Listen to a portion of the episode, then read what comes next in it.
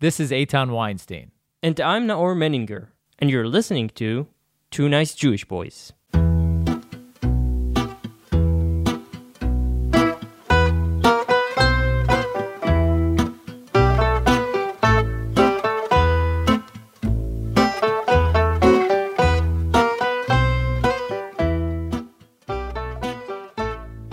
Imagine this.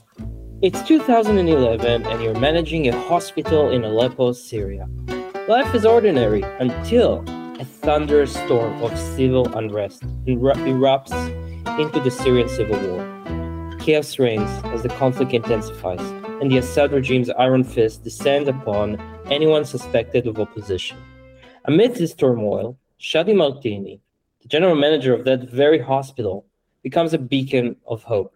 He and his comrades work tirelessly, covertly providing aid to wounded and ill civilians as they navigate the treacherous landscape of a city under siege. In the heart of the Syr- Syrian war's darkest days, Shadi Martini's initiatives shine with unwavering resolve. His dedication to helping those in need knows no bounds. But as the conflict rages on, danger lurks even closer. In 2012, a deadly twist of fate shatters their cl- clandestine network. Discovery by the regime forces Shadi into an impossible decision stay and risk certain death, or flee the war torn country it was once his home. Today, Shadi Martini is not just a survivor, he's a symbol of resilience and compassion. As the chief executive officer of Multifaith Alliance, he tirelessly advocates for humanitarian aid and bridges cultural divides. His mission transcends borders, encompasses Syria, humanitarian aid, and Israel, topics deeply intertwined with his extraordinary journey. We're thrilled and honored to have Shadi Martini on the show with us today to discuss his life, Syria, humanitarian aid, Israel, and much, much more. Thank you so much for joining us, Shadi. Thank you, Naor, for the lovely introduction and happy to be with you on your broadcast. Yeah, I'm sorry, guys, that Eitan is not here. He's sick and uh, he couldn't join us. Um, wow, Shadi, where where do we start from? It's it's like what what is your what what is like? I want to jump really back. Okay, like Yeah. how was your childhood in Syria? Uh, but very uh, probably normal childhood. I don't know, but Middle Eastern standard, let's say, normal childhood. Sometimes Middle Eastern standard are very weird for people in uh, other countries like the US right now. But I, was brought up in um, like an upper middle class uh, society. My both my parents were uh, physicians. My mother was an oral surgeon and a dentist. My father was an ophthalmologist. And uh, they, you know, my mom was like probably the first woman doctor in like uh, oral surgeon in northern Syria. So she was a type of pioneer. And we we lived in Syria. My uh, my upbringing was totally under the Assad regime, so I never knew anyone but the Assad government, like a president, but the last The name. father. Yeah, brought up under the father and then under the son. Uh, we were never a political family. We were, um, you know, moderate Muslims. We were never very religious or uh, very secular, like uh, a lot of the population of, of Syria, middle of the road, moderate uh, religious people. Uh, you, you grew up in Aleppo. Yes, I grew up in Aleppo. I finished high school in Aleppo. So I lived uh, all this uh, period during also witnessed the 80s when there was a, a revolt by the Muslim Brotherhood against the Father Assad and what happened in the city of Hama that was besieged. You know, I, I witnessed the army come into our house in Aleppo to search it, search it for books, specific books that they think that spreads uh, radical Islamic, uh, you know. Uh, ideology or stuff like yeah stuff like this so I, I lived through this i lived through a demonstration then everything came very calm and nothing was happening i went Wait, I lost you for a second, Shadi. Can you hear me? you know. Yeah, I, I, I lost you for a second. Oh, oh, okay. So can you get to the last sentence from from the beginning? So after finishing high school, I went to study college in Lebanon. I was in Beirut. I lived in Beirut uh, for four years. And also there, I was during the Syrian occupation of Lebanon. So Syria controlled everything, and me being a Syrian in the middle of that exposed me to a lot of things. Uh, I was uh, I was sleeping when the uh, I lived close to the American University of Beirut. So I woke up one day, 4 a.m.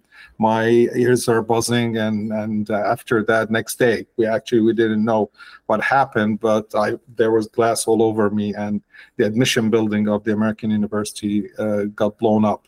And I was just right next to it. So I, have witnessed some interesting uh, events. Then went uh, to establish a manufacturing business in Bulgaria, I, where I lived and then I went back to Syria in 2007 to um, run my family's business, which was growing. We we, we established a, a, private hospital, built a private hospital in the early 80s, and we had a lot of other businesses. And I was the only child who went into business. So my siblings were either physicians or in uh, engineering. So my dad was requiring someone who has a savvy business background. And there, when I came back and run my family business. And 2011 happened, the Arab Spring in late 2010, and I was right. in the middle of it. We'll get to it in, in a few minutes. I, I wonder, growing up there, um, becoming a young young adult in Syria, like the, how do you perceive? Many people, I think, don't know that Syria is a dictatorship of a puny uh, minority uh, that's called Alawis. Yeah, they are some say a sect uh, of uh, of uh, Mus- of uh, Muslims, but yeah. I guess it's debatable. And they rule a, hu- a huge majority of I don't know if it's Shiite Sunnis. Sunni. the the biggest majority Sunnis. is Sunni. Shia is a very tiny right. minority in Syria and and and that regime was um, fabricated, right, uh, more or less by by by the West. Uh, uh, or, or correct me if I'm wrong. Like, who put uh, the Assad family in power? Well, there is a lot of theories in, in Syria. So, uh, so uh, the most prominent theory actually is that it was uh, Israel that helped Hafez okay uh, control Syria, and the price for that was giving up the Golan Heights. That's uh-huh. uh, a very prominent theory in in Syria. now it's uh, it's it's circumstances. Probably probably Hafez Assad was was a smart guy. He understood the landscape of world politics and regional politics and took advantage of it to the maximum. He used the contradiction of the uh, Syrian societies. There was a, a big um, divide between the countryside and the city elites, let's say that. And uh, me coming from the city elites, let's say, so I understand what's happened, what happened probably because I witnessed something similar to it when I went back 2007. Like it was a full circle, like his father used them, but then these a lot of them revolted against his son so it was uh, he he empowered some of the people who were marginalized communities, and at the same time he portrayed himself to be uh, a protector of um, uh, minorities. Uh, so uh, that's uh, so he used this elements all of this for his personal gain and power.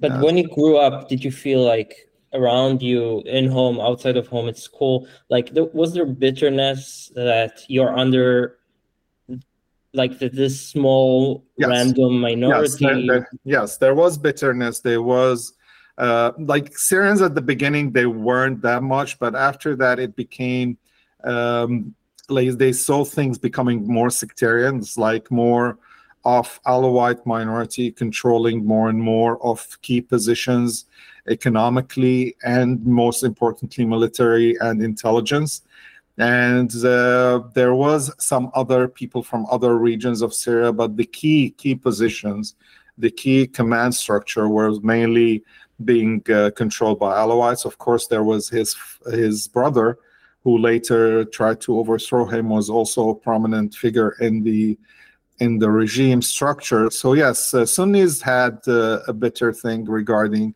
They felt that they're being marginalized. They felt that their uh, uh, you know economic interest is being suppressed.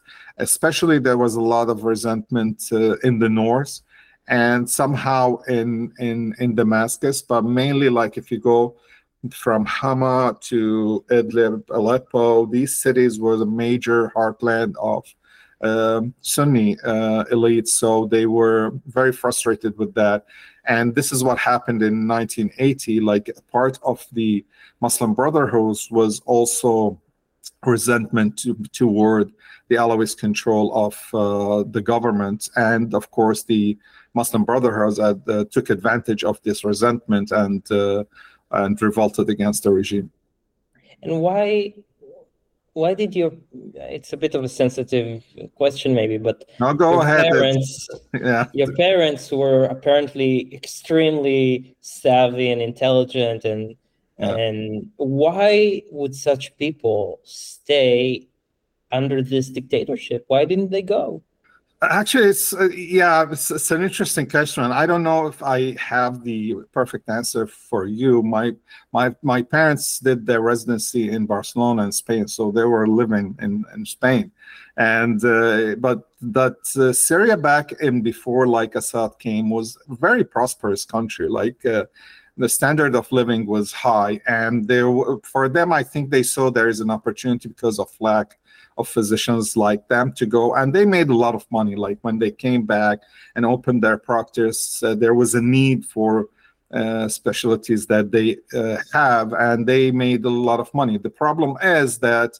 there was not a lot of things you could uh, spend it on in syria. Like we had very few access. Like we were a very social society that is borderline going towards north korea. Actually hafiz assad was like very much influenced by North Korea.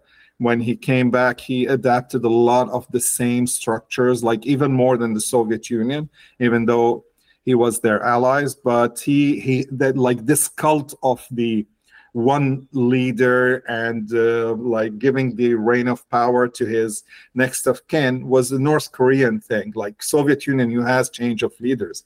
It wasn't about the a person and his family, like like we we call it like a, a, a republican monarchy. Now, Syria, something like that. So that was adopted from. But for them, it was um, they were making good, and and they were happy to live among their friends, their family. They didn't want to. They felt at home. That's their home. That's uh, and they were doing very good. So this is why they came back. and before we get to the war uh, one last question that i have to ask you is how growing up what did they teach you about the jews? Oh everything. Jews are bad you know. We you, jews are the source of all evils in the world. Jews or israelis? No jews jews. jews jews. Jews Mhm. israelis is like uh, is part of this jewish uh, thing. Of course uh, you know some people try to make the difference but you have to understand growing up in syria like i was born 1972 so 70 late 70s 80s is when i formed my positions. We didn't have access to internet or like even the libraries were very controlled what books we uh, we read. Tv one tv station so there was no satellite. So we had all these things coming into our minds and the books we read. For instance books i read was uh, one actually uh, later on i understood that it was uh, actually nazi propaganda but by then it was supposed written by the defense minister of syria uh, who was actually uh, Sunni. His name is Mustafa, and he wrote this about the blood matzah. And it was about the story of Jewish. it's a, reci- a recite book yeah, yeah. book. He he he made it. He made it uh, into like it happened in Damascus, like this, like these Jewish uh, uh, rabbi, and and and they went and kidnapped this Christian kid and slaughtered him and drained their blood to put it in the matzah. And and and uh, protocols of the elders of Zion, and I read it, and and and we believed it as gospel. You know, for us, you know your defense minister is writing this. I mean the guy have resources you know. And you living in a society that no one like had freedom of speech or a critical thinking they say oh come come on you know blood and matzah like if you know Jewish, uh, not even a good combo. yeah, it, it, doesn't work. Like if you know the, sausage is, is okay, Yeah, I know, I know. You know, this is the issue. Like a lot of people don't didn't know the like what's what Judaism is, what what's what's forbidden, what's uh, permitted uh, if you're a, a, person of the Jewish faith, you know. So we we believed all of this, and, and, and on and on and on. I can tell you about, and no one argued with it. We collectively believe these things, and a lot of of us grew up. And if you don't want to, like, even if you were uh, later on you exposed to so many things, if you don't make the effort to go and learn and try to and, and with an open mind and see it a lot of people still believe it that that's that's true. You know this is what they grow up with. So yeah. that that that was the the view. Unbelievable. Um okay. So it's it, let's jump to to the war to the civil war so first of all if you can explain because i guess many people don't really remember anymore why did this civil war erupt, and where did it find you? So I I'm, I'm not political. I'm, I'm I wasn't a political person. Actually, my family was uh, very close with the you know the, the government structure. Now we, we we didn't have any issues. Uh, and actually, my cousin's still a, a minister in the current government with the Assad. So yeah, wow. yes, yeah. So we we we are still, you know, we were. I wasn't at all political in this. And when I when we first heard the news that's coming from Dara, which is uh, the province close next to Israel, like the Golan Heights, and we we didn't understand what was happening. Like from time to time there was some unrest, but we are very tense because of what's going on in the whole Middle East with the Arab Spring, like and and governments being overthrown. So we didn't know if that was you know some local uh, event or something bigger. And and this area of Hauran and Dara are traditionally like they are very close to the regime. A lot of their like they are Sunni, but a lot of the, the people there would go into the Ba'ath Party and the Mukhabarat structure. So there's a term we call them. We call them the Alawites of the Sunnah, like mm-hmm. that, like because they're very close to the regime. So we are very a little bit surprised. People on the north who are traditionally anti Assad. So we were surprised of this. And then we learned that what happened because they are tribal and they have like very prominent family, like these kids on a school was writing graffiti about what they're hearing on the news, the people want to overthrow the regime and stuff like this. So the head of the uh, political police we had, who was a cousin of Assad, of Bashar Assad, went and arrested them. And he they tortured them, beat them, and they were from these families of this and all everyone is connected so the prominent family members and the elders came to this guy and asked him like to release them and he was very aggressive toward them and there was a statement that he made that exploded everything was like you know forget about your children go back home and sleep with your wives and make new children if you, and if you can't do so, I'll send my men. They'll make new children with your wives. So for a traditional Middle Eastern tribal society, that was a huge insult. And there's other versions that they actually put there. There's something that the Arabs put that's called Igal, the something that is round. That's very like uh, has a huge symbol for people who are from Arab tribal um, uh, heritage, and they put it on his table like we put this to as uh, respect and he took these and he threw it in the garbage. So all these things uh, made people angry and there was a demonstration and the response was brutal. So the government came and started shooting at the demonstration and four people killed and then it like it's uh, you know what the snowball effect. Like mm-hmm. started you know more demonstration more crackdown, more demonstration, and then it uh, transferred to other cities that had other grievances. Like the other cities didn't have the same grievances. Areas in Syria went up in uprising for different grievances. It wasn't it wasn't the same. Uh, and and there's a saying in, in in Syria that actually who who who was whose response you know who started the revolution is not demonstration or the kids is, is Bashar Assad himself because his crackdown created the snowball effect and all the frustrations everywhere in Syria came. So to the surface. So people continued for like peaceful for about six months, but the crackdown was getting harsher and harsher and harsher. More military means in, are being used, and after that, you know, things became more militarized. And could you believe what you're witnessing? Could you believe you're living this? No, no. To be honest, I I thought the several three months that it was not going to explode like you have to understand Syria was controlled very tightly. Like the the intelligence services were everywhere. We were afraid to even say a joke. Like we say a joke that have political meanings we will whisper. Like even i i have it until now with me when i'm like when i'm outside i'm talking politically. Somehow i lower my my it's voice. physical. Yeah it's it's like this is and, and i look around me like is there someone who looks like syrian or Arab or something. Yeah. It's this is this is the level of fear we had. So we we never expected that thing, especially my generation. Probably the younger generation didn't witness what happened in the 80s and the brutality because we witnessed people being put like they will stop cars, they will bring uh, 20 young men, put them on on a wall and then shoot them that was a normal practice in in the 80s so we knew how yeah. brutal the regime could be. So we were afraid. But the young people you know they didn't witness that and they wanted more freedoms. They were seeing everything changing around them and i said what the heck? Let's try it. And then we got a civil war. And where does it like really hit you on the nose for the first time it was uh, Bashar Assad first speech in the uh, parliament in late March 2011. That was when I thought, you know, oh, you know, shoot, you know, this, this is this this is going to be a bloodbath.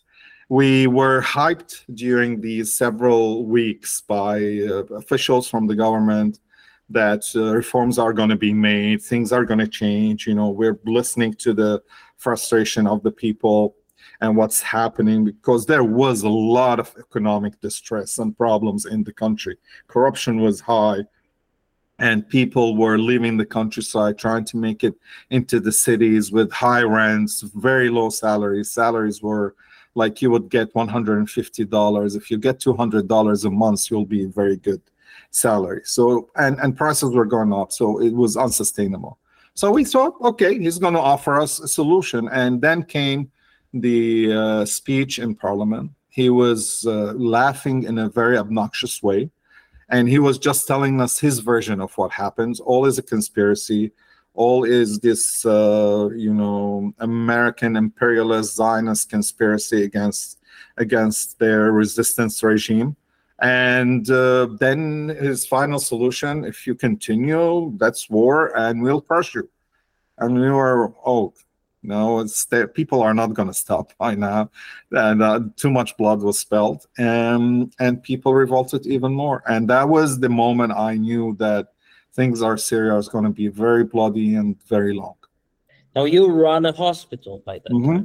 Yeah. Family's hospital. Yes. In Aleppo. Yes. And Aleppo became one of the main places Yes. where battles took place. So where did you like actually experience war like outside your window? and and and not at the beginning it wasn't very active like early 2011 uh, aleppo wasn't and war actually came to aleppo like in like directly like battles on the street were around late summer 2012 but before that there was a lot of fighting starting to happening in the countryside assassinations some kind of car bombings Of course, there was demonstration at the beginning, especially especially in the university, which was very close to our hospital. Like people will demonstrate, and sometimes we'll pe- see people running and trying to get into our hospital because different entrances and exits.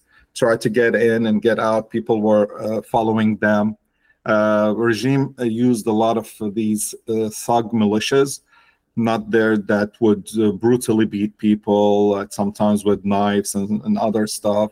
Uh, you know, so it was very, very brutal. So, and we started seeing more and more people getting, uh, uh, you know, shot at, some people getting stabbed, and then started in um, around New Year's, early like December, January, we started receiving more wounded from military activities in the countryside and that's when we started seeing more and more uh, roadblocks, more and more military. Wounded from the rebels or wounded from uh, the at the beginning? At the beginning, it was from everyone, but we would uh, rebels like people who were fighting. We wouldn't get them, but we would get people who because hospitals we can't. They will come and pick them up, but we will get their families. And at the beginning, it was okay. Then their family members were being threatened of being picked up and this is actually when I started helping people who are being wounded and needed treatment, but they couldn't come to our hospitals or other hospitals.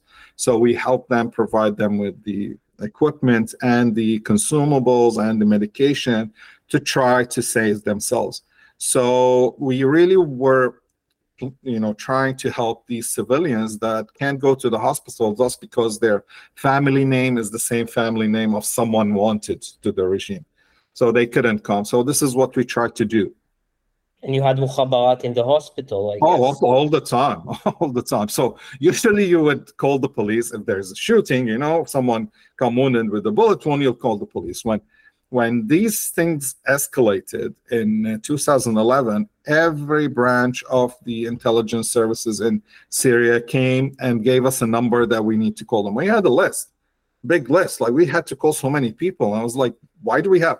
No, call us all. This is the system in Syria. It's like uh, you know, like the U.S. check and balances to control the uh, you know uh, the government in in Syria. The Assad regime check and balances so they can control everything. So even mm-hmm. mukhabarat mm-hmm. branches spy on each other. They don't trust each other. They're also a competition. So they would. So we had the military uh, intelligence, air force intelligence, uh, political police uh, uh, so many, you know, so many branches, and of course the normal police. We had to call each and every one of them, tell them, "Oh, we have a person with a bullet wound. We have a person that was beaten." These were the signatures of someone might be a sympathizer of the opposition or some uh, family member of an opposition figure or, or, or one of these fighters. So you would need approval to treat them.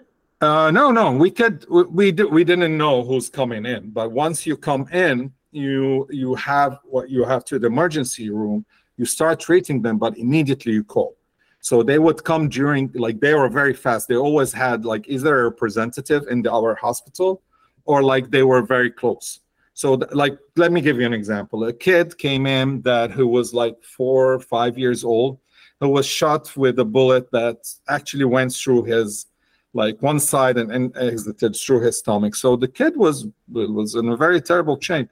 So they came and and immediately like I went, what's going on? We had other wounded, but this kid had two mukhabarat uh, questioning him. Where did you get hit? What happened to you? And the kid, and I was listening to him, and uh, the kid, while the doctor was trying to, uh, you know, save him, patch him up, and he said, "Well, the terrorists were on the tank, and they shot me." and and and we were like we were it was very funny for us because back then we knew only the army had a tank so that no one no one knew that everyone knew that it was the government that shot the kid mm-hmm. but they said okay yeah. okay okay go go and get him you know but he but his family was so afraid so they taught him like it's the terrorists it's the terrorists so this is how this is how people behave this is how people you know talk just uh, just to get treatment it's it's very hard to imagine uh, the situation you've been through. W- when do you start like I don't know crossing crossing lines, flirting with what's allowed for you to do and what's not allowed for you to do as as a hospital manager? Um, it was uh, it was probably late uh, summer 2011, probably, and it was through other friends that in the hospital. So we were beginning to feel frustrated, like things are becoming more bloodier. People are becoming helpless. They needed help, and and and I remember one of my friends come to me and said, like, "What are we doing?" are we going still like just like this do nothing? And i thought about it and i always thought that you know my kid was my son was like very young back then. He was he was like uh, three years old. And i was like okay what am i going to tell him after he grows up? Like uh, about syria he's probably going to read what did you do well you know i took care of business. And we had money so i cared about the money i i didn't feel like he would look to me in a very nice or or or or like proud of what I did. So I thought like, you know, in these moments you need to do something. You know, you can't just sit around, not do anything, only care about your property and your bank account or anything. But th- this is more bigger than one person. So uh, that's when I started with friends organizing and buying equipment from ourselves. Uh, we had money. We were we were well off so we didn't need anyone so we we bought stuff and we were in hospital so i could buy a lot of stuff and no one would notice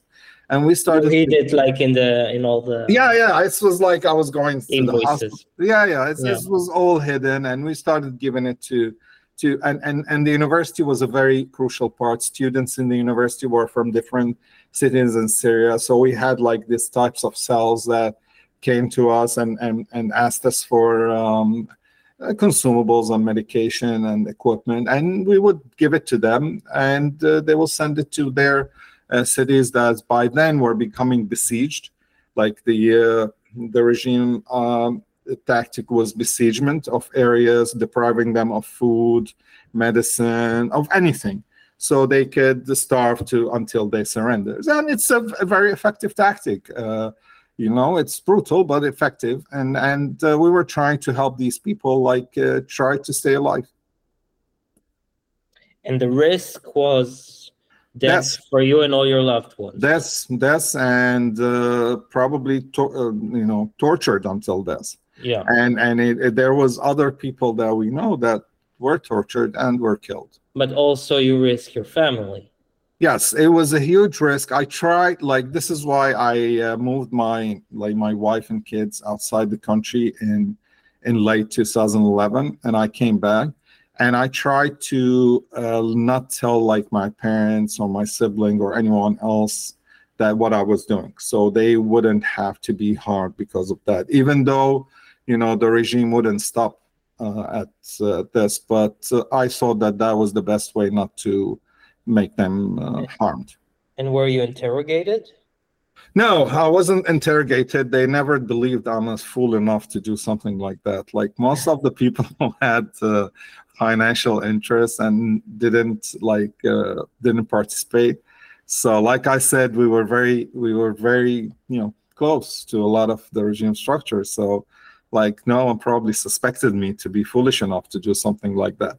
Like, i risked everything. I lost everything. I i all my property everything i own everything uh, how did how did you lose it? What happened? Uh, they they confiscated it. The government confiscated it. And because of your involvement yes or? because of so that. wait so we jumped yeah. we jumped yeah and i have a arrest warrant uh, from the intelli- uh, air force intelligence Okay, so I want to get to how it happened, but there was also, I hope I'm not confusing, but there was also water initiative during oh, that, that's that's that, or that's later? That's that's later on. That's okay, my involvement so, with so, israel. okay. Yeah. So we'll get to that in, in a second. So just tell us how did you end up uh, becoming a refugee and fleeing well Syria? yeah well uh, after uh, well after like uh, we were discovered i was i was luckily you know i used to how were you discovered um, oh, it's it's a very interesting story. Like uh, the the intelligence services of the regime are are very savvy and sophisticated. So they infiltrated the uh, Free Syrian Army, which was the opposition armed forces. Which is the Free Syrian Army was a brand, but in reality, most of the of the people, like the commanders, were local warlords. Like they they weren't uh, of military background. So the intelligence of the regime infiltrated them. So they they they knew that there was a group doing something, like but they needed to figure out who. So they uh, they uh, two of the assistants of one of these warlords arrested two of our cell and they started interrogating them.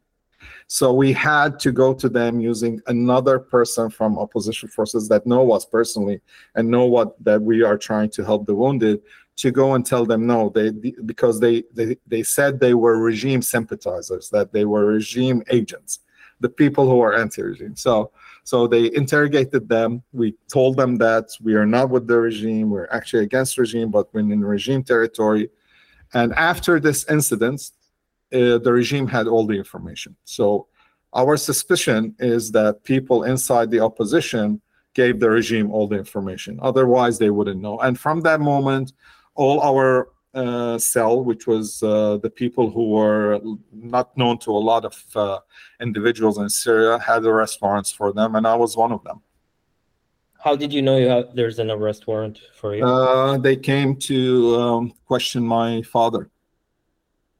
They didn't find you. No, they went first. I was I was I was abroad.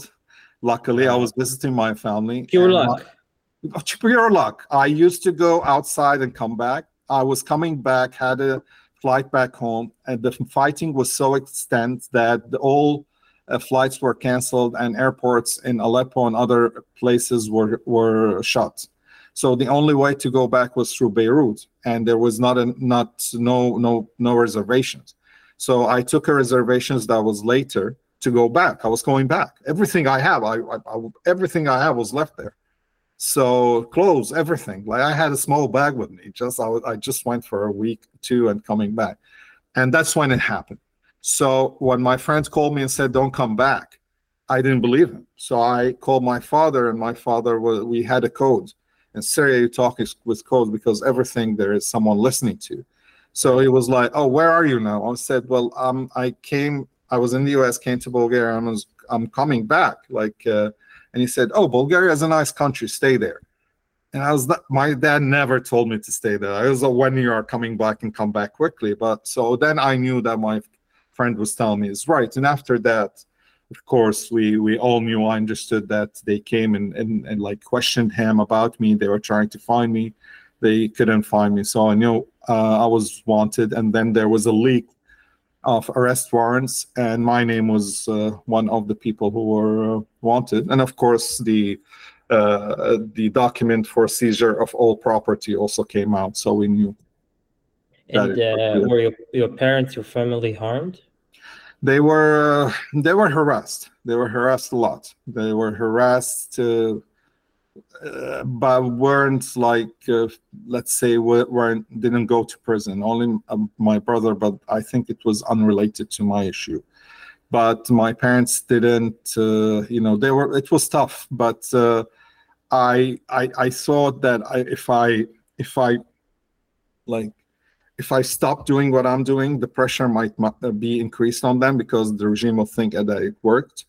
So I thought, like, uh, let's stop I, I communication with them, and my parents could say that I'm a bad son. Uh, they, he doesn't listen to us, and they would stop. And luckily, this happened. Like, I, it was very hard for me because I couldn't speak to my mother and father for like the last five years before they passed away. I couldn't talk to them when they passed away, even. So uh, it was very tough. It was very hurtful. This is something that will will last with me forever, like not being able to say goodbye to my parents.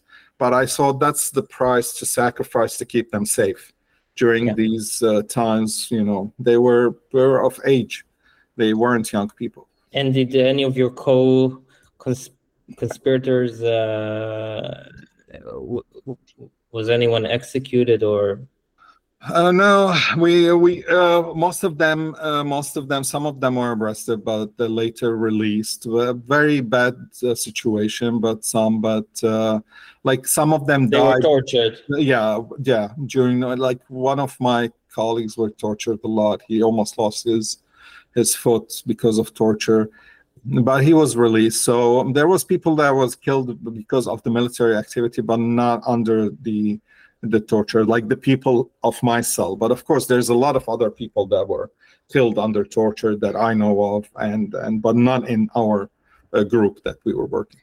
Okay, so uh, there's a few more things I want to cover in the little time that we have. So so let's talk about the water uh, project because you become a refugee. You still right away in America, or it takes some No, time? no, I went to I went to stay between Bulgaria and uh, Turkey, and that's uh, when like I was start because I knew Bulgarian. I lived there. I have a Bulgarian passport, so uh, so it was easy to me for me to go there And during my stay in Bulgaria, i i met um, was introduced to an Israeli NGO that. Uh, and I was, you know, a friend like, would you like to meet this NGO? And I was like, yeah, for, of course. We were looking for aid. You know, Syria was somehow becoming very, very brutal, and people are desperate. But there was not a lot of aid coming to Syria in the first several years. Like, and refugees were starting flooding Europe, and people were like surprised. But it was like 2013, and people, the war was going on for like more than a year and a half. So we needed all the help. So I was very skeptical, you know. You know, like I told you, my my background is Jews are bad. Like, why do they want to help someone?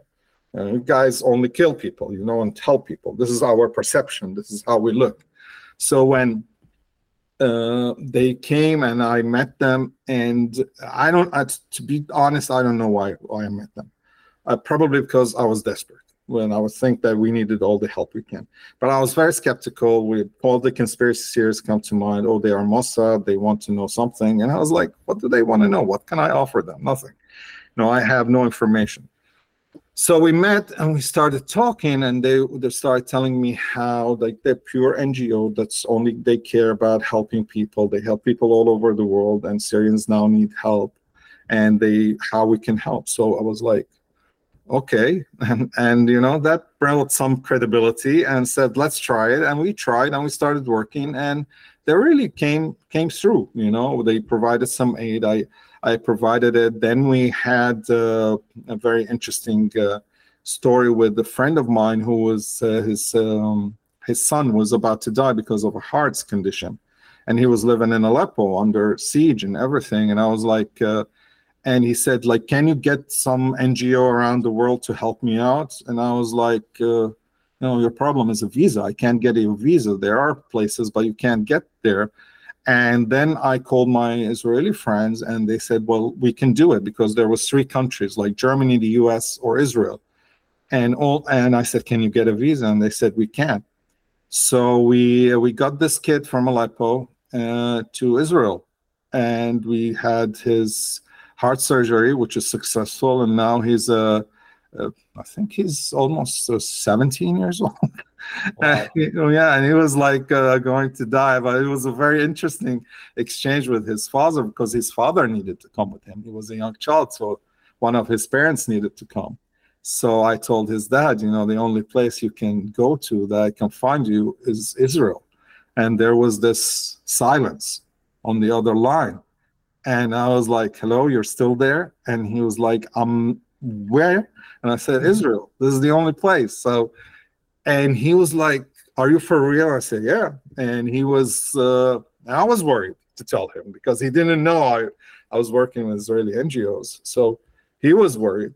I was worried, you know, uh, but at the end, he took the risk and he went. And when he come came back, his attitude was so positive. He told me so fascinating stories, and of course, the saving his his his kid was amazing. So there was these incidents that uh, brought us more and more into cooperations with NGOs and organizations in Israel.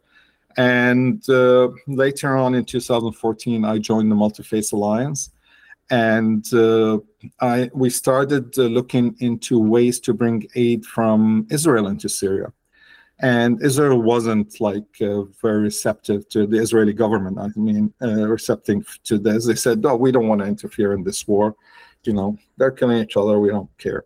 But then there was this uh, accepting of uh, wounded, um, you know, people on the border that was treated in Israel, and in 2015, late 2015, uh, Project Good Good Neighbor project by an entity I, I probably know it, COGAT, that controls this humanitarian, I think, also to Gaza and the West Bank.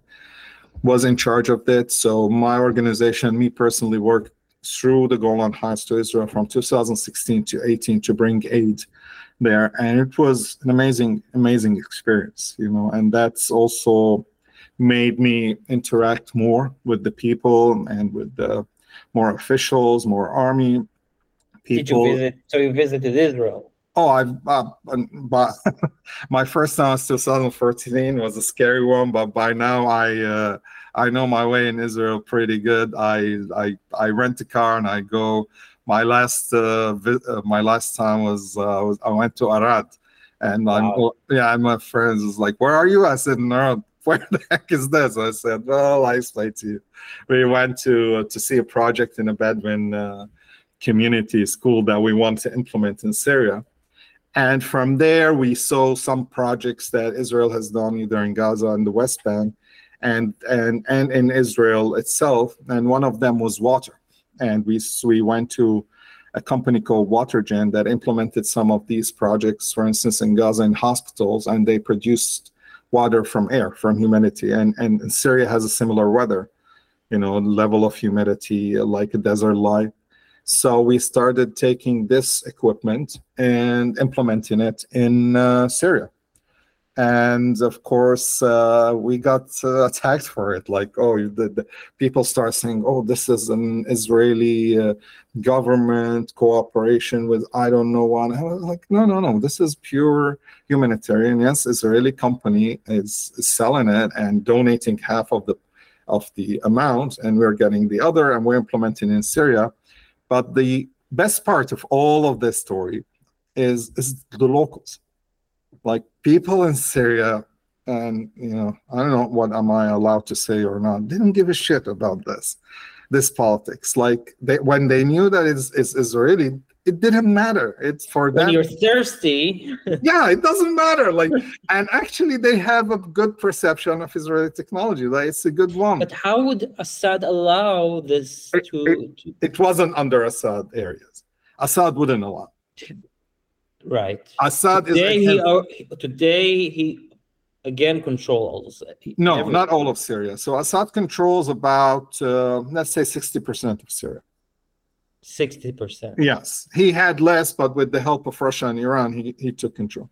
So there is an area around the uh, northern parts of northern Aleppo, Idlib city, and this that is controlled under the influence of Turkey. There is a third, uh, they, we call it east of the Euphrates River, that is mainly controlled by the U.S. with the Kurdish-led forces called Syrian Democratic Forces that control that areas. So uh, the need was actually in that area, and this is where we implemented these projects. These these areas are a mix of Arab and Kurds, and actually the areas we implemented in were uh, Arab uh, majority areas. So it Mhm. wasn't like it was Kurds. No, it was Arab Sunni majority areas, and people uh, very happy. We've implemented now five projects in schools and You hospitals. continue to do it. Oh yeah, we continue Today? until now. Until now, just uh, just last week we implemented one in a school. So what we do, we give the uh, generating water, and we also provide electricity through solar power to the facility. So they could get they get electricity, they get water, and through that they could get How the technology works exactly? It's uh, it's a generator that condenses the air and produces water from the air. You don't need any hooks, anything In the desert? in the desert. This is this is the uniqueness of it. It's um, how to simplify it. Like You read uh, you read the Dune. I I hope. Dune. Yeah. Yeah, I yeah, the yeah. movie.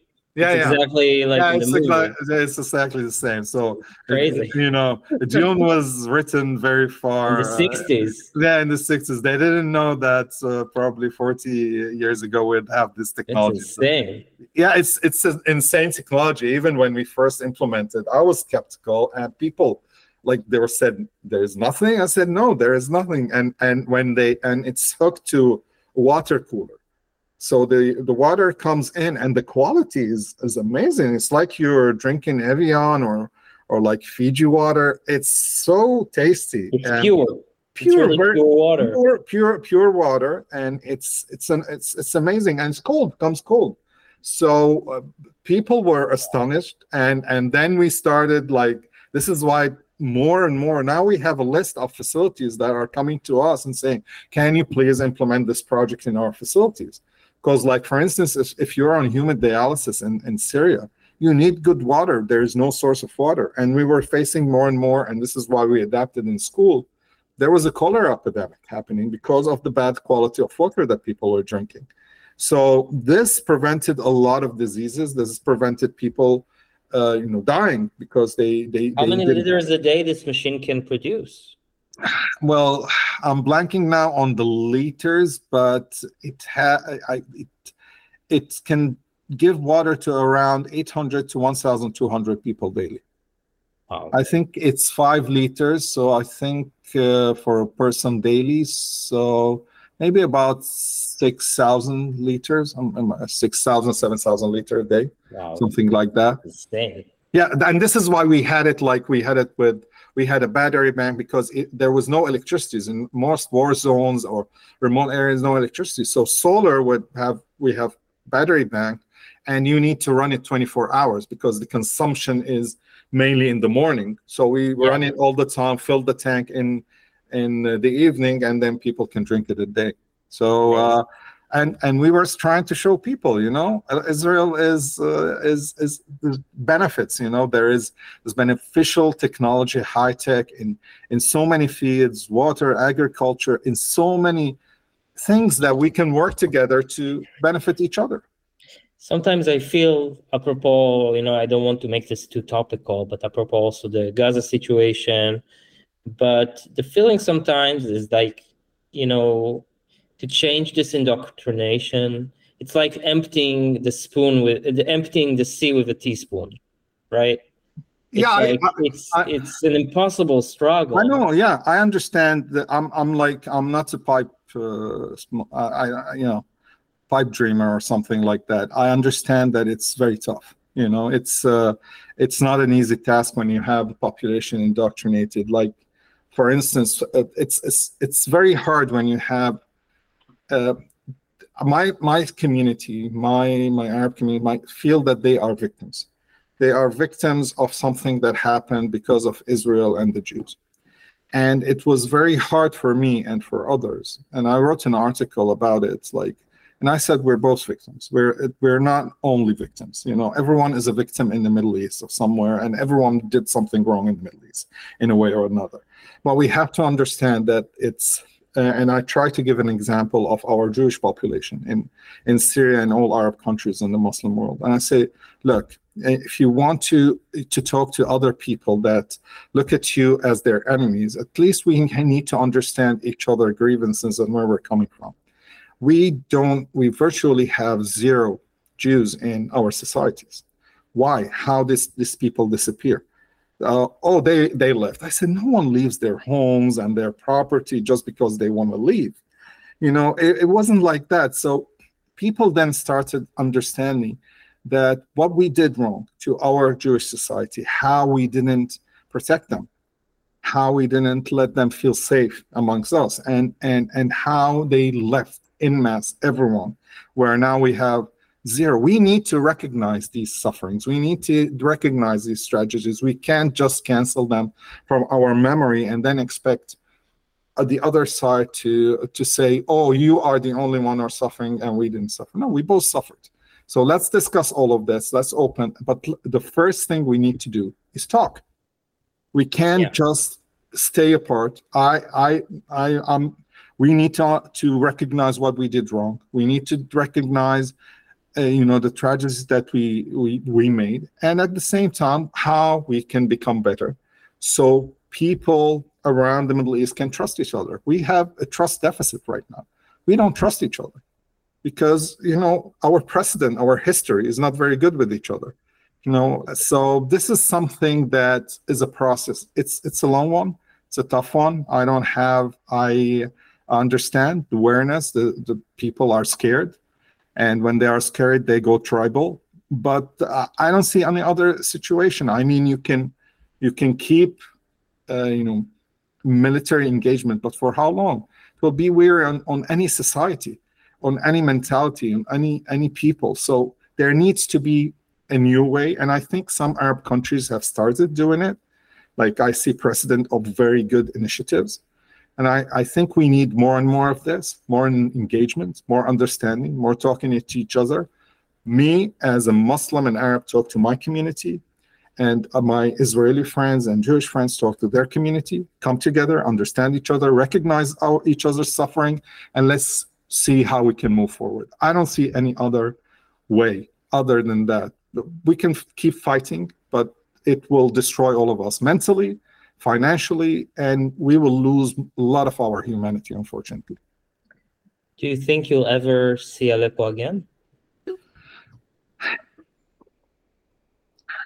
Probably not, to be realistic. Probably not. I hope I, I will. Maybe not in my uh, lifetime. At least I hope my kids could uh, see this their ancestral home.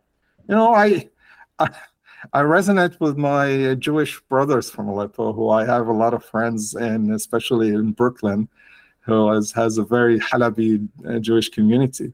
My story is something similar to their story. You know, they were pushed out for something they don't know, like they had no say in it, and yeah. they they were they were living there for centuries. They were as as uh, you know original inhabitants as any one of us, probably, you know, before my family. But yeah. uh, so so I, I, I resonate. I resonate now with their story, with what they went through. So I don't know. Maybe we'll uh, we'll we'll we'll be able to go together. Maybe. What do you miss most about home? Uh, is the hummus really good, that good?